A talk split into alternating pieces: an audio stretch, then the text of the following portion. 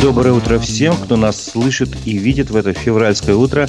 Настроился на наш канал «Аспекты Башкортостана». Сегодня в эфире 9 часов утра, пятница, 16 февраля. В эфире программа «Аспекты Республики». У микрофона Разиф Абдулин. Еще раз всем здравствуйте. Сегодня мы напомним о событиях прошедшего четверга в Башкирии, обсудим их, проведем голосование на нашем канале, а также послушаем фрагмент программы «Аспекты мнений» с участием доктора социологических наук Арсена Нуриджанова. Напомню, э, трансляция программы идет в прямом эфире в Ютубе на канале «Аспекты Башкортостана». Здесь я прошу вас оставлять свои вопросы и комментарии. Э, комментируйте, делитесь с друзьями ссылками на программу, подписывайтесь, кто не подписан. Этим вы поддержите работу нашей редакции. Подписывайтесь и на наш телеграм-канал «Аспекты Башкортостан». Итак, давайте начнем с обзора прессы. В Башкортостане проводили в последний путь рядового контрактной службы Ильнура Ахмедшина. Он погиб 4 декабря в зоне специальной военной операции. А, и проводили его, собственно, в Илишевском районе. Вот. С начала специальной военной операции из Башкирии военнослужащие погибли в количестве 1446 человек по подсчетам нашей редакции. Об этом мы чуть-чуть позже, может быть, поговорим. Потому что вторая заметка, как говорится, э, на это напрашивается. За два года специальной военной операции погибло в 10 раз больше военных из Салаватского района Башкортостана, чем за 10 лет в Афганистане. Э, об этом сообщила наша редакция. Ну, собственно говоря, мы опирались на заметку местного издания Салаватского района «На земле Салавата», которое сообщило, что 15 февраля вчера, собственно говоря, отмечалось 35-летие вывода советских войск из Афганистана. И там э, как раз и говорилось о том, что из Салаватского района в Афганистане проходили службу 181 человек, а двое из них погибли в боевых действиях. Это рядовой Данил Халиков э, и ефрейтор Ильмир Шакиров километров. Вот. И мы решили вспомнить и посчитать, а сколько же э, из Салаватской земли, из Салаватского района за время специальной военной операции погибло э, выходцев оттуда. Посчитали, всего их 20 человек оказалось. Вот. И если сравнить, то получается, что э, если из Салавата как раз вот в, в 10 раз больше погибло э, из Словацкого района, чем за 10 лет в Афганистане, то в целом из Башкортостана э, сравним цифры, то в Афганистане за 10 лет погибло 343 э, военнослужащих. Теперь за два года неполных 1446. У кого с математикой слабая, я могу сказать, что это почти в 4 раза больше. А если взять в темпы, пересчитать на темпы, то темпы гибели солдат в 20 раз больше выше, чем в афганскую войну. Вот. И как бы в связи с этим я хотел бы задать там вопрос. А если бы вы были верховным главнокомандующим, если бы вы имели такую возможность, и перед вами стоял выбор э, вести специальную военную операцию в течение 10 лет э, и при этом достигнуть их, достигнуть их цели, или все-таки завершить в этом году, не достигнув цели, чтобы вы выбрали Итак, два варианта ответа. 10 лет или завершить в этом году. А, специально ставлю так жесткий вопрос, чтобы понять а, настроение аудитории, чтобы понять, что происходит. Сверить, как, как говорится, часы. А, голосуйте на нашем YouTube-канале «Аспекты Башкортостан». Вопрос как бы простой. Два варианта ответа. Итоги голосования подведем к концу программы. Тем временем Вчера были такие противоречивые сведения, которые не, удалось до конца проверить, но тем не менее э, многие СМИ, в том числе наша редакция, написала, в Башкортостане похоронили еще одного участника событий в Баймаке. 13 э, февраля похоронили Миньяра Байгускарова из деревни Каскинова Кугарчинского района. Вот, по неподтвержденной информации его прессовали и довели до самоубийства. И это связано именно с событиями в Баймаке. Вот, решили проверить э, информацию, по крайней мере, факт смерти э, и похорон Миньяра Байгускарова подтвердили аспектом два источника. Также оба источника подтвердили, что он оставил предсмертную записку. Вот, содержание предсмертной записки пока неизвестно. Тоже пытаемся, как говорится, до нее добраться. И хотим понять все-таки до конца, связано ли эти, вот это трагическое событие с э, баймакскими событиями. Участвовал он там, привлекали его там к ответственности или, может быть, допрашивали. Вот эти вот детали пока еще неизвестны, поэтому, возможно, еще рано говорить, что он один из участников событий в Баймаке. Родственники пока как говорится, молчат, выходили на связь с ними. Только такими косвенными путями удалось подтвердить вот эти факты, что он погиб, что он погиб, его похоронили, и что он оставил предсмертную записку. Вот. Но, тем не менее, есть другая жертва, которую надо помнить. Я думаю, всем напомню, они тоже сегодня, 6 февраля, простились с Рифатом Даутовым. Он был задержан 25 января в Зианчуринском районе. По некоторым данным, он попал в поле зрения правоохранительных органов, так как был замечен во время протестной акции 19 января в Уфе. Хотя, по словам родственников, он просто ожидал свою девушку на соседней улице, а не участвовал в акции. Ну, это как бы сейчас уже не спросишь у самого Рифата Даутова. Может быть, у девушки удастся спросить.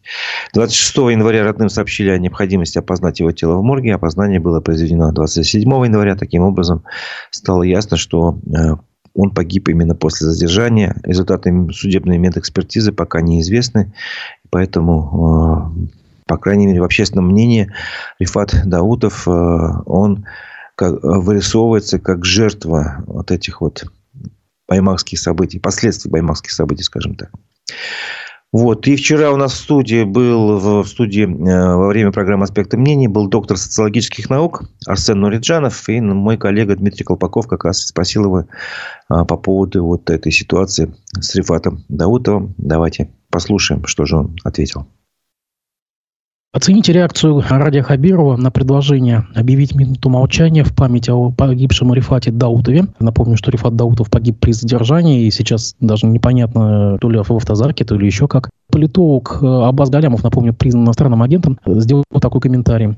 Он в очередной раз продемонстрировал конфронтационный настрой и неготовность воспринимать своих критиков в качестве легитимных партнеров по диалогу, считает политолог. Напомню, что это случилось на заседании Крутая Башкир, где известный а, артист Агабитов э, предложил почтить память Даутова. Ну, вот такая вот резкая реакция. Что можете сказать по этому поводу? Прежде всего, хотел бы принести соболезнования родственникам погибшего. Хабиров, придя к власти, сказал, что он будет защищать не только тех, кто за него, но и тех, кто против него. И в данном случае, чисто по-человечески, он мог не согласиться с предложением по минуте молчания. Я сейчас даже не буду вдаваться, почему, хотя я примерно понимаю, почему это произошло. Но чисто по-человечески он мог бы тоже принести соболезнования семье погибшего, и это было бы и по-мужски, и это было бы уважение к погибшему трагично жителю нашей республики, ничего бы дальше не случилось. Да, может быть, минута молчания не было бы, но слова соболезнования высказывание соболезнования – это норма, этическая норма. Выглядело не очень красиво. Наверное, Аббас Галямов тоже признанный иноагентом, наверное, прав. Напомню, что за полтора недели до этой перепалки с артистом Добитовым Хабиров уже со сцены сказал, что готов протянуть руку любому. Я про это и говорю. И когда он избирался, и тут он сказал, что он готов простить и протянуть руку, да. Позиция его, понятно, почему он так сделал, да. Он посчитал, что непонятно, от чего он умер, как. И вроде как минута молчания, это, знаете, у нас с детства это вот мы привыкли почти там 22 июня погибших минутой молчания, там 9 мая погибших. Вроде как минута молчания связано с каким-то пафосом, да? Ну, сказать слова соболезнования, слушайте, ну, это просто обычные приличия. Тем более, ведь он пришел не абы куда, понимаете, он пришел, ну, Курултай-Башкир, а я уже говорил, что Курултай-Башкир в свое время создавался как раз определенный противовес центру, да, когда Рахимов показывал на этот Курултай и какие-то свои действия, значит, оправдывал тем, что вот он тут должен, значит, сдерживать национализм в республике, что он только один может с ним бороться. Вот видите, у них вот это, вот и Крутай, хотя сам же создавал, сам же потом этим и пугал. И понятно, что на Крутай Башкир присутствует соль башкирского народа. Конечно, они страшно обиделись, я понимаю их прекрасно. Ну, самое интересное, почему никто из присутствующих в зале не встал на защиту того же погибшего Даутова или Габитова хотя бы не поддержал? Все же молчали. Да, ну слушайте, так надо понимать, что в Крутае испокон века выбирают тоже послушных и сервильных, на все готовых, которые вот э, только по указке могут выступать. Вот если бы им сказали бы заранее, бумажки раздали, сказали бы, вот выступить так бы, они, конечно, выступили бы. А без указявок они ничего не могут, они же не самостоятельные люди. Вот какую-нибудь там шапку одеть, папаху сесть там с умным видом, понимаете, восседать, это пожалуйста. А свое мнение личное сказать, ну что вы, ну они тут все оба, ну, в общем, короче, вы понимаете, обделались. Они, с одной стороны, обделались, с другой обиделись. Таких вот избрали в Крутай Башкир. Это было мнение доктора социологических наук Арсена Нуриджанова. А, полностью программу с его участием вы можете посмотреть на площадках «Аспекты Башкортостан», ВКонтакте, в Одноклассники, в Телеграме есть э, подкаст. И, естественно, в Ютубе на канале «Аспекты Башкортостан». Э, в архиве вы можете найти. Напоминаю, что здесь идет голосование. Спрашиваю вас, э, если бы у вас был выбор э, в течение 10 лет вести специальную военную операцию и достигнуть ее цели, либо завершить ее в этом году, не достигнув цели, чтобы вы выбрали два варианта ответа. Голосуйте активнее, активно. И итоги голосования мы подведем.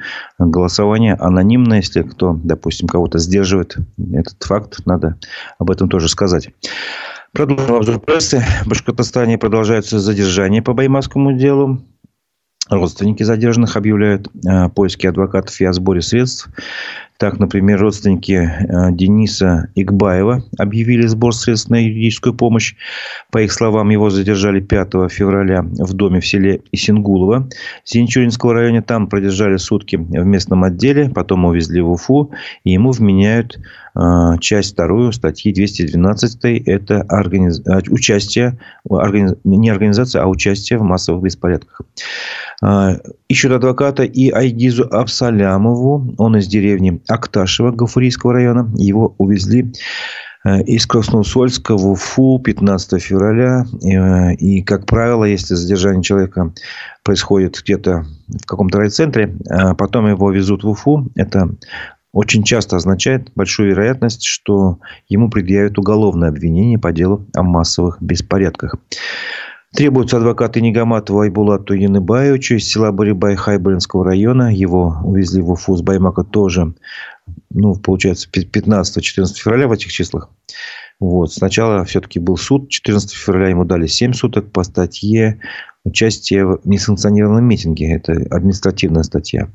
Вот. Но раз он в Уфе, то уже опять же сохраняется возможность и риск, что, его, что ему предъявят и уголовное обвинение.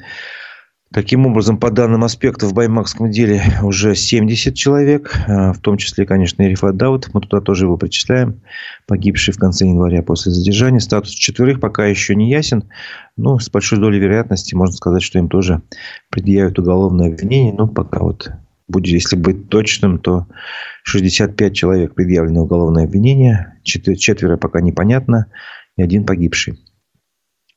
Тем временем адвокат Фаиля Алсынова разобрал его приговор на части. Фаиль Алсынов внесен в список экстремистов и террористов. И статью, я цитирую, сейчас хочу немножко процитировать, из издания «Пруфы». «Пруфы» поговорили с защитником, э, с, адвоката, с адвокатом осужденного, значит, э, Алсынова Юрием Дюпином. У него не один адвокат, э, еще и Ильнос Суендуков. Он был у нас в эфире. Кто захочет посмотреть, посмотрите в архивах э, в наших, э, на YouTube-канале в том числе. Вот. Юрий Дюпин, короче, ответил на вопросы журналистов, э, пруфы. И по мнению адвоката, в словах Фаиля Алсынова не было возбуждения ненависти. Это та статья, которая ему вменяется.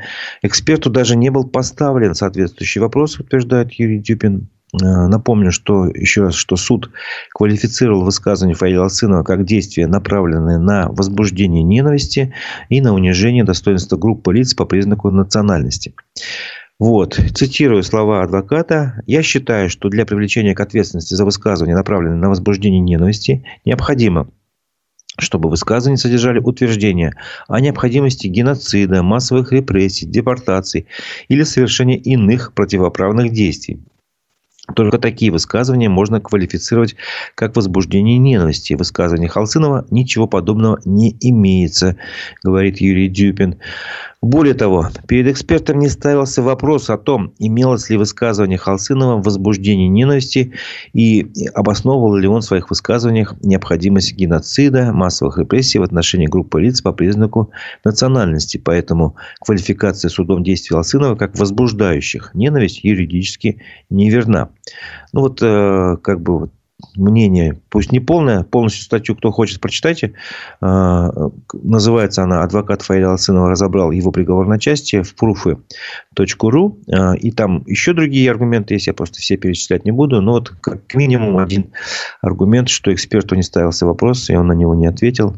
Напомню, что в нашей программе «Аспекты мнений» адвокат, другой адвокат Ильнур Суиндуков а, тоже сообщил о том, что были такие нарушения. То есть, например, Фаилю представили документы о возбуждении против него уголовного дела о том, что есть постановление о, заключ... ну, о, о прохождении экспертизы и самой экспертизу все в один и тот же день одновременно. Это очень большое нарушение процессуального кодекса. Нельзя так делать. Это а, исключает право человека на защиту, на правосудие. И, то есть даже эксперт его не мог, даже его защита не могла подставить какие-то дополнительные вопросы экспертам. Они просто их поставили перед фактом. Вот есть бумага, все, вы уже как бы подсудимый, вернее, обвиняемый, и скоро будете подсудимым. Вот такие э, реальности в нашем правосудии, к сожалению, творятся. Не могу об этом не сказать. К другим новостям, к другим событиям, к другим э, э заметкам. Защитник Куштау Юлай Аралбаев бывший председатель южного филиала э, общественной организации «Башкорт», которая э, признана экстремистской, запрещена и ликвидирована. Защитник Куштау, еще раз напомню, Юлай Аралбаев высказался о ситуации вокруг событий в Баймаке на своей странице в соцсети ВКонтакте. Вот. И что он сказал? Собственно говоря, он там коротко достаточно высказался. Можно почти полностью его привести цитату.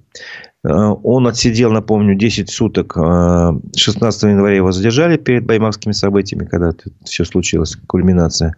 Э, вот, чтобы он якобы он не организовывал там ничего.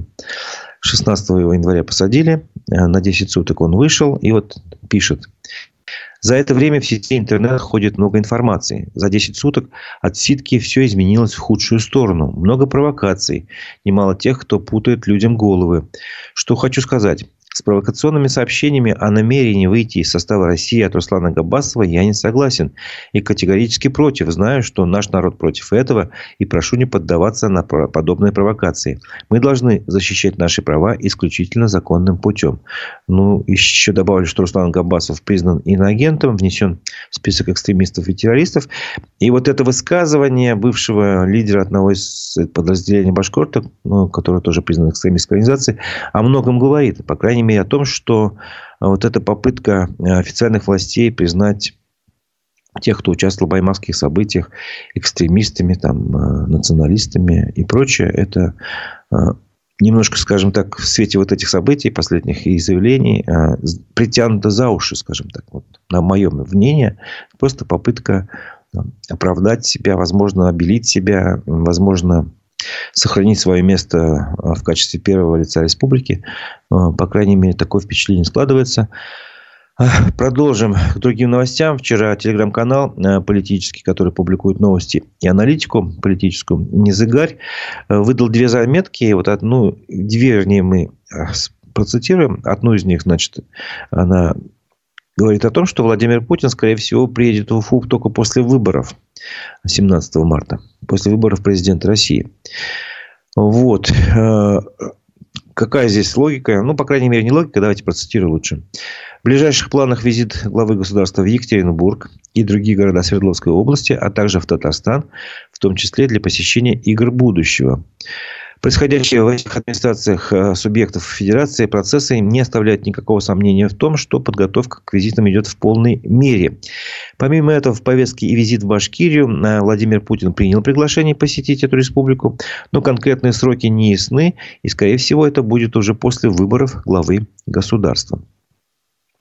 Вот. И в связи с этим э, политический этот телеграм-канал напоминает, что обозначается вектор на недопустимость дистанции власти и граждан, а также необходимость обеспечения регулярного общения с целью повышения эффективности работы властно-управленческих механизмов государства. Но ну, переведя вот этот весь набор слов на более понятный русский язык, вектор на недопустимость дистанции власти и граждан, можно сказать, что надо э, быть поближе к народу э, власти. Надо вот тут необходимость обеспечения регулярного общения. Нужно почаще разговаривать с людьми, э, чтобы механизм властный работал, эффективно работал, чтобы не давал сбоев. Э, по крайней мере, я думаю, в глазах федеральной власти вот эти события в Баймаке, последующие затем возбуждение уголовного дела, это и есть такой большой сбой. Не было разговоров, не было общения. И каким образом общение строится сейчас, мы тоже видим, но об этом мы, наверное, будем говорить сегодня в программе «Аспекты мнений». Попозже в 11 часов у нас будет в гостях э, лидер э, общественной организации «Патриоты Башкортостана» Сагит Исмагилов. Я думаю, все эти вопросы будет уместнее обсудить, обсудить именно там. Напомню, что идет голосование на нашем YouTube-канале. Я спрашиваю вас, если бы у вас был выбор вести специальную военную операцию в течение 10 лет и достигнуть тех целей, которые там декларировались, денацификации, демилитаризации. Вот. Вы бы выбрали такой вариант, или если у вас все-таки э, был бы выбор завершить специальную военную операцию в этом году, не достигнув тех целей, чтобы вы выбрали. Вот вы лично, как человек, э, допустим, если бы у вас было такое право. Продолжим. Э, про телеграм-канал Незагарь. Еще одно сообщение хочу прочитать и обсудить. Задача чиновников организовать работу по уборке снега, а не выводить на улицы высокооплачиваемых специалистов. Об этом э, тоже рассуждает телеграм-канал. Он э, высказался в том числе и о показательных субботниках в Уфе и Ульяновске с участием чиновников.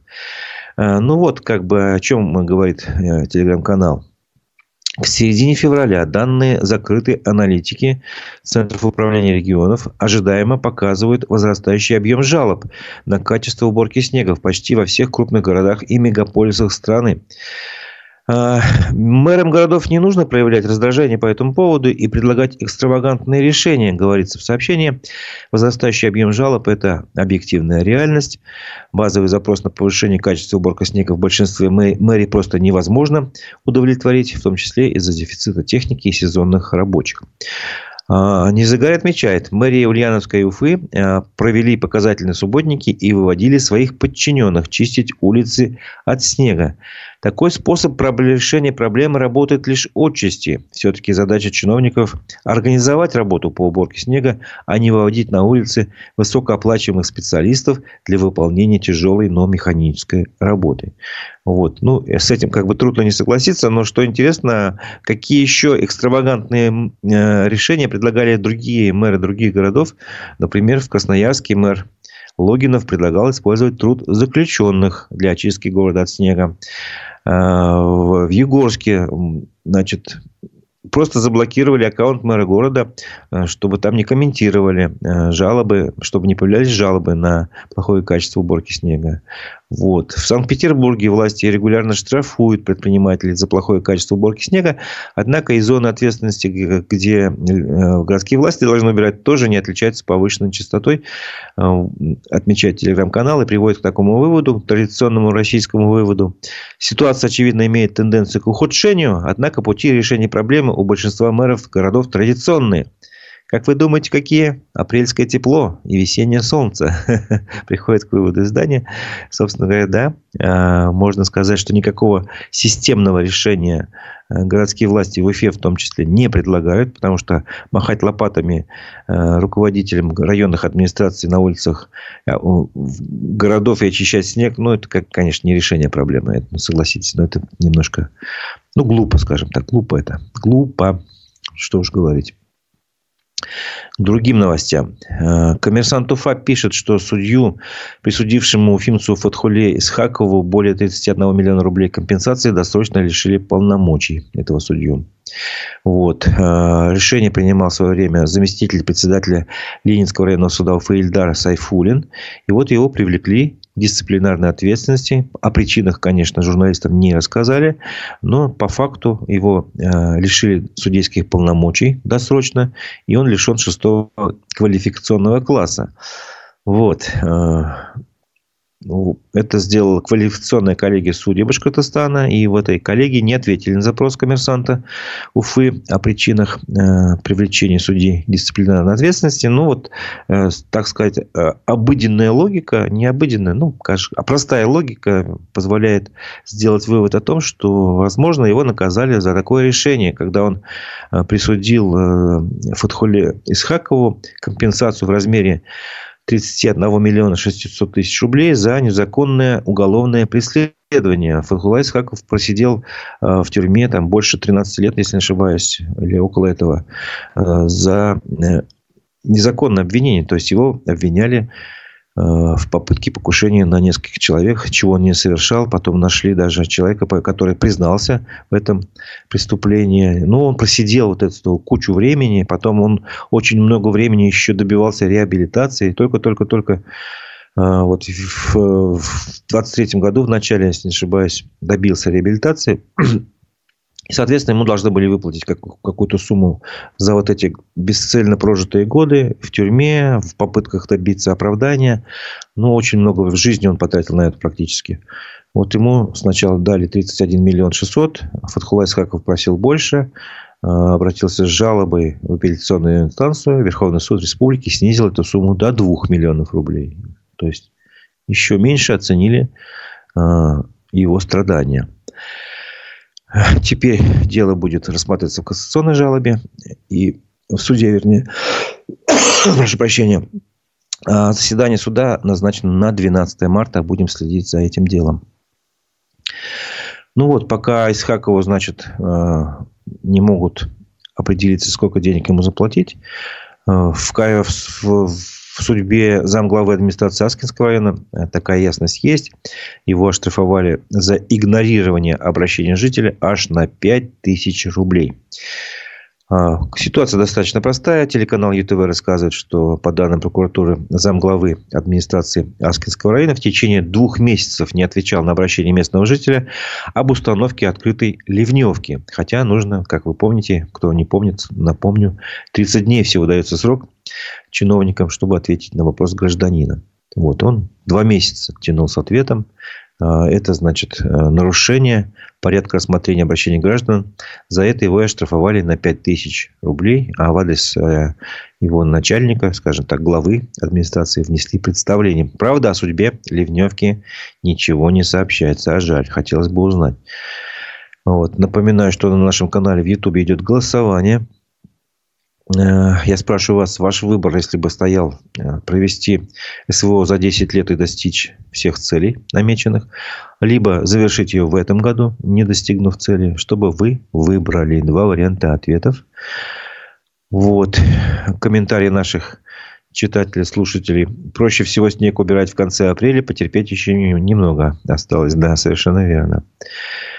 Вот, так что голосуйте. Итоги голосования подведем к концу программы. Продолжим обзор прессы. В Уфе запланировали провести первый независимый литературный фестиваль «Книжные люди», и, и туда должен приехать автор нашумевшей книги «Слово пацана» Роберт Гараев. Я думаю, будет интересная встреча. А, этот фестиваль проведут 23 марта, ну, по крайней мере, запланировали, в центре «Артерия». А, он находится на проспекте Октября в центре. То есть, на месте, кто помнит, сгоревшего ТЦ Европа, его построили. Вот. И в этом фестивале ожидаются встречи с известными авторами, дискуссии на актуальные темы, книжный рынок, гаражная распродажа детской литературы, а также литературная мастерская для тех, кто сам хочет написать, начать писать книги, рассказали в артерии. И э, сказали, что э, пригласили на фестиваль авторов книг самых разных направлений, в том числе уфимскую детскую писательницу Нелли Мартову, автора книг в жанре Юнг Адульт Ольга Птицева. Я не знаю, что такое, что за Юнг Адульт. Видимо, юный романтический роман, что ли, не знаю. Новые звезды издательства «Альпина» Маргарита Ронжина, Антон Секисов и финалистка премии «Национальный бестселлер» Вера Богданова и автор нашумевшей книги «Слово пацана» Роберт Гараев. Вот будет э, так, такие гости будут, так что приходите, напомню, 23 марта запланируйте, по крайней мере, сейчас еще вы это можете сделать.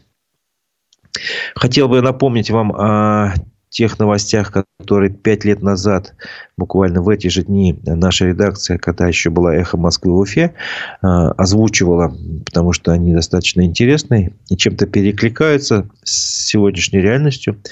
Итак, 15 февраля 2019 года наша редакция а, говорила о следующем.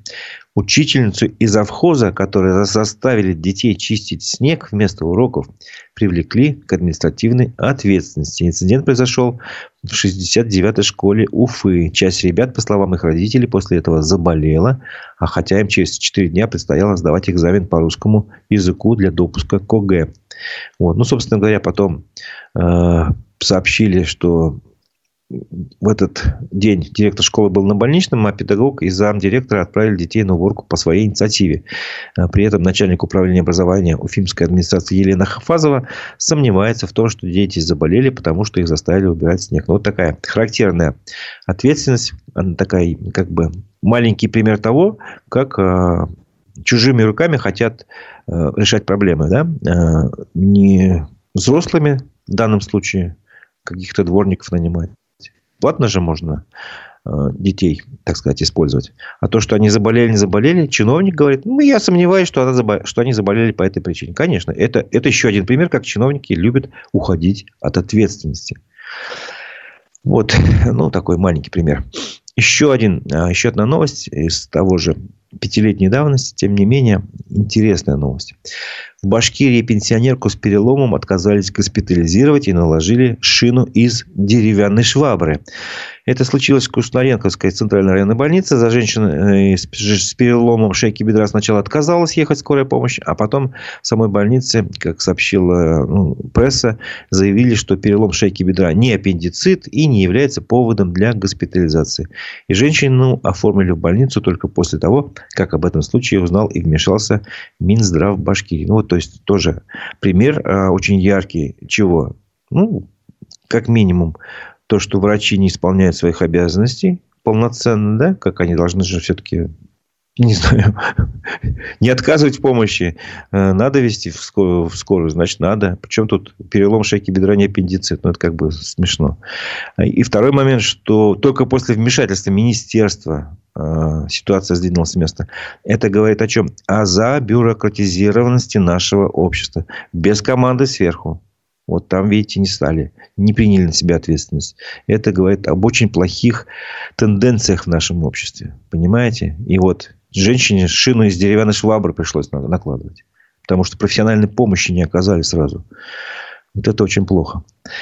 А теперь а, подходит время подвести итоги нашего голосования. А, я прошу режиссера трансляции завершить. Напомню, что на нашем канале «Аспекты Башкортостан» я спрашивал, если бы у вас был выбор провести специальную военную операцию в течение 10 лет с достижением цели или завершить в этом году, не достигнув цели, что бы вы выбрали? Итак, э, большинство нашей аудитории выбрал вариант завершить в этом году, 86%, ну, соответственно, 10, 14% согласны вести еще 10 лет, несмотря на то, что каждый год э, уже в Башкирии, например, 1400 человек за два года, прошу прощения, больше даже, погибли. И это превышает темпы гибели военнослужащих в Афганистане в 20 раз. Ну вот, так что комментарий. Ну что вы опять детьми спекулируете? Мы учились и на субботники выходили, слава богу, живы-здоровы, поэтому наши дети растут по принципу «моя хата с края». Ну, понимаете, нас тоже заставляли. Я тоже был, когда в школе учился в советское время, мы каждую весну убирали снег. Лопатами долбили, все, да. А, с одной стороны, привлечение к труду – это хорошо. С другой стороны, э, решать за счет детей э, городские проблемы – это неправильно. Это не системно, это неправильно. Это просто эксплуатация детского труда. Хотите вы того, не хотите. Нас никто не спрашивал, нашего согласия никто не спрашивал. Это говорит еще э, об отношении, об уважении. Уважение к человеку надо с детства воспитывать. Даже буквально, если у вас малыш годовалый, надо давать ему право выбора. Какую ты кашу хочешь, какую ты хочешь э, продукт. Вы дать ему выбирать. Учить его выбирать с детства. Уважать его таким образом. А нас э, с детства не уважают. Вот этот пример привлечения в обязательном порядке в советское время к труду, вот такому принудительному, это и есть признак неуважения. Сейчас мы к этому возвращаемся. Вернее, мы, в принципе, наверное, оттуда и не выходили, потому что э, сколько прошло времени, чтобы уважали э, простого человека именно э, какие-то бюрократы, чиновники, я вот этого не помню. Были исключения из правил? Конечно, были. Э, есть люди, которые достойные чиновники, конечно, есть. Но в массе своей, в системе своей наша власть не уважает людей. Об этом многое говорит. Даже тоже баймакское дело. Люди просто вышли на улицу, чтобы поддержать э, человека, по их мнению, которого хотят несправедливо осудить. Они высказать свою позицию вышли. У нас это запрещено, понимаете? Запрещено почему-то. Просто высказать свое уважение. Хотя Конституция дает право народу, гражданам собираться мирно без оружия. Такое право закреплено в Конституции. Но это право не уважается государством. Наоборот, всячески не реализуется им. Всячески ставятся все препятствия. Еще раз, уважение, уважение, уважение. Если мы не научимся, собственно, заставлять уважать себя, э, все будет и так дальше идти. Все будет и дальше. И это не спекуляция детьми. Это просто констатация факта, что у нас уважение к человеку с малых лет оно не воспитывается, не уважается. Не уважает у нас человека. А что вы хотите от человека, который сам себя после этого будет не уважать? Как мы будем жить? Как мы будем развиваться? Только свободные люди могут э, быть творческими людьми активно развиваться. Дети должны быть воспитаны. Воспитывайте, да, но только с, не принуждая их, уважая их. Система виновата. Да, конечно, система виновата. А как нет-то? Вас устраивает эта система? Я могу сейчас поставить на голосование вопрос. Устраивает ваша сегодняшняя жизнь или нет? Большинство скажет нет. Поверьте мне. Это просто будет лишний опрос. Сейчас и времени нет. В следующий раз поставлю, ради бога. Извините, что отступление такое. Но тем не менее, продолжим э, нашу программу. Я хочу вас познакомить э, с информационной повесткой мировой и российской. Прочитаю вам вечерний выпуск новостей телеграм-канала «Эхо новости». Давайте это сделаем.